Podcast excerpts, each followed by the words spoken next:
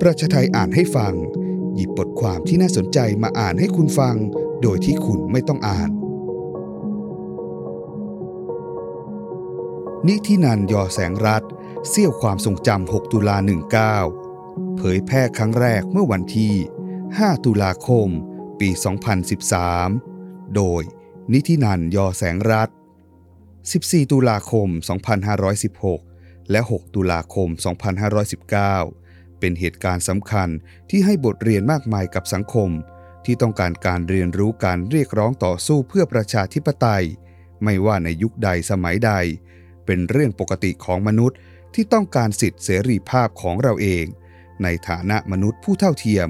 เหมือนผู้คนของวันก่อนหน้านั้น วันนี้และอนาคต มีผู้ชมวิดีโอ 6 ตุลาคม 2519 แล้วแจ้งว่าได้เห็นข้าพเจ้า ประมาณนาทีที่ 46 จึงแคปภาพมาให้ ขอขอบพระคุณมากค่ะ ถ้ารำลึกเหตุการณ์ 6 ตุลา 2519 วันสังหารหมู่ นักศึกษามหาวิทยาลัยธรรมศาสตร์แบบเร็วๆ จากภาพนี้ก็คือ คืนวันที่ 5 ตุลาคม เราได้ยินข่าวว่าจะมีการบุกธรรมศาสตร์ คิดว่าคงอันตราย เพราะไม่เคยมีประสบการณ์ถูกสังหารหมู่ จึงนึกภาพอันตรายที่จะเกิดขึ้นไม่ชัดนัก แต่ความรู้สึก ก็คงเหมือนประชาชนเสื้อแดงเสื้อเหลืองที่ชุมนุมกันอยู่ในช่วง 10 ปีที่ผ่านมา หรือประชาชนกลุ่มอื่นที่มุ่งมั่นในการต่อสู้ นั่นคือความรู้สึกไม่กลัวตาย ไม่ได้นึกถึงความตาย ประมาณว่าตายเป็นตาย ไม่เสียใจถ้าตาย เพราะได้ยืนหยัดทำในสิ่งที่เชื่อ นั่นคือต่อสู้เพื่อประชาธิปไตย กลางดึก พ่อแม่พี่น้องของนิสิตนักศึกษาประชาชนหลายคนที่ฟังวิทยุยานเกราะ มาตามลูกหลานกลับบ้าน แม่ของข้าพเจ้าก็มา แต่ตามกลับไปได้เฉพาะพี่สาว เพราะข้าพเจ้ามีงานบนเวที ต้องขึ้นแสดงกับการแสดงต่างๆ ของกลุ่มนักศึกษา ใกล้ๆเช้ามีเสียงปืน มีคนวิ่งออกมาจากทางหน้าหอประชุม ส่งเสียงตะโกนว่า มันยิงเราแล้ว จากนั้นเป็นความชุลมุน เสียงสุดท้ายที่ข้าพเจ้าได้ยินต่อเนื่อง ก็คือเสียงของธงชัยวินิจกูล ซึ่งบัดนี้เป็นศาสตราจารย์ด็อกเตอร์ ประมาณว่าอย่ายิงอย่ายิง เราไม่มีอาวุธ จากนั้นก็มีความพยายามจัดการให้ผู้ชุมนุมหนีออก จากนอกมหาวิทยาลัย เสียงปืนเริ่มดัง มีใครสักคนล้มลงข้างๆข้าพเจ้า ซึ่งเวลานั้นเป็นนักศึกษาปี4จูงน้องนักศึกษาหญิงปีหนึ่งคนหนึ่ง ออกทางประตูท่าพระจันทร์ วงเล็บ พวกเราหนีออกไปก่อนเจ้าหน้าที่จะบุกเข้ามา และบังคับนักศึกษาหญิงให้ถอดเสื้อ นอนกลางสนาม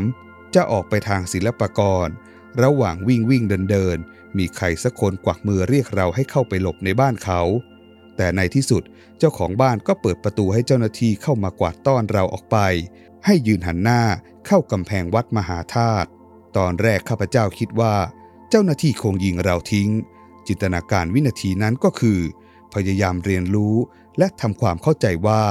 ถ้ากระสุนวิ่งเข้ามาในร่างกาย น่าจะเกิดปฏิกิริยาอะไรกับเราบ้าง แล้วก็พร้อมรับความตาย อุตส่าห์คิดได้ว่า ถ้าวิญญาณมีจริง จะไปบอกแม่ พ่อและพี่น้องว่าอย่าเสียใจ ไม่ได้ทิ้งไปไหน แต่เดินทางเปลี่ยนภพไปก่อน แม่พ่อเลี้ยงลูกๆมาดีมาก หนังสือต่างๆ ที่แม่และพ่อให้ลูกๆอ่านตั้งแต่เด็กเล็ก ทำให้ลูกๆรักความเป็นธรรม รักเสรีภาพ และตัวลูกชอบลูกเป็นคนอย่างที่ลูกเป็น แต่ไม่มีการยิงทิ้ง และข้าพเจ้าถูกกวาดต้อนขึ้นรถตามภาพวิดีโอที่ปรากฏ เรื่องราวเป็นไปตามเช่นนั้น และเกือบสี่ทศวรรษที่ผ่านมา เราหลายๆ คนในช่วงเวลานั้น ก็มาถึงแม่น้ำแยกสาย กลุ่มหนึ่งประกาศว่า